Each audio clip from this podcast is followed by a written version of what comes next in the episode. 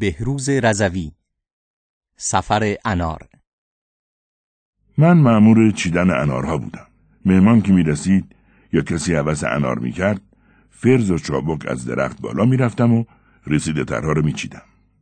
در ولایت ما یزد حیات بیشتر خانه ها انار دارد.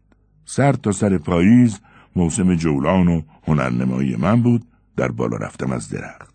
پاییز آن سال قرار بود چهار تا انار توک درخت باغچه رو بگذاریم برای شب چله. شبهای چله خانه ما شبهای پرجمعیتی بود. اموها و اماها و بچه هایشان و تنها دایی هم بنابر عادتی دیرینه هر سال می آمدند خانه ما. تا وقتی بیبی بی جان زنده بود به احترام او بعد از فوت بیبی بی هم این عادت از سرشان نیفتاده بود. ما هم سعی می کردیم به ساعت شب چلمون جور باشد از آجیل شب چله تا انار دانه کرده و آشرشته و تنقلات دیگر برای همین از نیمه های آذر من و مادر به تدارک وسایل و لوازم شب چله می پرداختیم. یادش به خیر. بیبی جان در آغاز شب نشینی دعایی می‌خواند و همه از بزرگ و کوچک آمین می‌گفتیم. بعد هم هر کس چیزی از وسایل خود را در کوزه ای میانداخت و با هر بیت حافظ که بیبی جان می‌خواند یکی از اشیای داخل کوزه را در میآوردیم تا کسی که آن بیت به او تعلق میافت از معنایش جواب فال خود را بگیرد. بعد از مرگ بیبی جان این وظیفه بر عهده دایی جان افتاد که گاهی سر ذوق بود و ابیات فال را به آواز هم می‌خواند. خالی از لطفم نبود. اما همه می‌گفتند فال بیبی جان چیز دیگری بود و حافظ حسابی جواب آدم را می‌داد. شاید هم بیبی جان با شناختی که از همه اعضای فامیل داشت در تعبیر و تفسیر فال جوری نتیجه گیری می‌کرد که آه از نهاد صاحب فال براید و فال را فال خودش بداند و قسم آیه بخورد که درست همان جواب نیت او بوده است.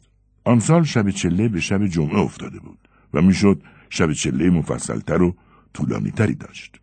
برای همین مادر گفته بود همه برای شام بیایند. رفته رفته به ساعت شب چله جور می‌شد و مانده بود که روز آخری انارهای درشت باقی مانده بر درخت را بچینیم و دانه کنیم و بریزیم در کاسه بزرگ سفالی آبی. انارهای باقی مانده بر درخت در بالاترین سرشاخه ها قرار داشت. آنقدر که دیگر من نمی توانستم از درخت بالا بروم و آنها را بچینم. باید پدر نردبان را نگه می داشت تا من از روی نردبان انارها را بچینم. ظهر که بابا از سر کار آمد با اصرار من نردبان را آوردیم و من از آن بالا رفتم. انارها در بالاترین نقطه رو به آسمان سوراخ شده بودند. کلاغها تمام دانه های آن چند انار باقی مانده را خورده بودند. پدرم با خنده گفت که کلاغها هم سهم خودشان را از درخت بردند. گریه هم گرفته بود. مگر می‌شد سفره شب چله خالی از انار باشد. چشمهایم پر اشک شده بود. پدرم دلداری هم داد که عیبی ندارد. حتما که نباید انار شب چله از درخت خانه باشد. آنها که درخت ندارند چه می‌کنند؟ بلند میشی و میری از میوه فروشی انار می‌خری. فکر نمی‌کردم راه حلی به این سادگی وجود داشته باشد. همه انارهای دنیا را فراموش کرده بودم و گمان می‌کردم با تو خالی در آمدن انارهای درخت دیگر انار نخواهیم داشت. از طرفی خوشحال شدم که حالا می‌شود انار بیشتری خرید.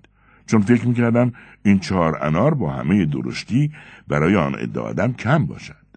طرفهای عصر با مادرم به میوه فروشی محلمان زیر بازارچه قصاب ها رفتیم. انارش تمام شده بود. مادرم به من پول داد که تنهایی بروم و انار بخرم تا خودش برای انجام کارهای ناتمام به خانه برگردد.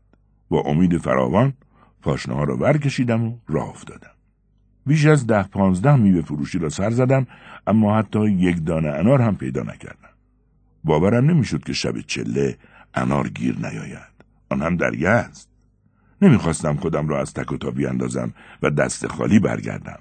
اما هیچ کدام از میوه فروشی ها انار نداشتند. یکی از میوه فروش ها گفت که الان فقط در تفت می شود انار پیدا کرد. نمی‌دانستم پولم کافی است یا نه. با این حال سوار اتوبوس تفت شدم.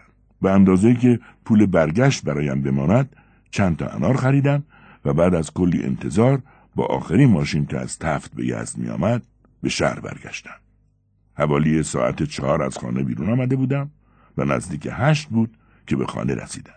با اینکه فاصله یزد تا تفت خیلی زیاد نبود اما در این رفتن و برگشتن خیلی معطل شدم. تا اتوبوس دانه دانه مسافرها را سوار کند و پر شود یکی دو ساعتی طول کشید. خوشحال و سرفراز از اینکه سفارش خرید انار را به انجام رساندم به خانه برگشتم.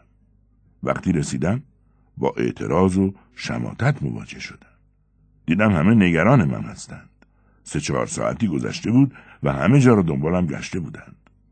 جو خانه به هم ریخته بود. همه در جستجوی من بودند. من وقتی دیدم اوضاع اینطور است دیگر نگفتم که برای خریدن انار به تفت رفته بودم.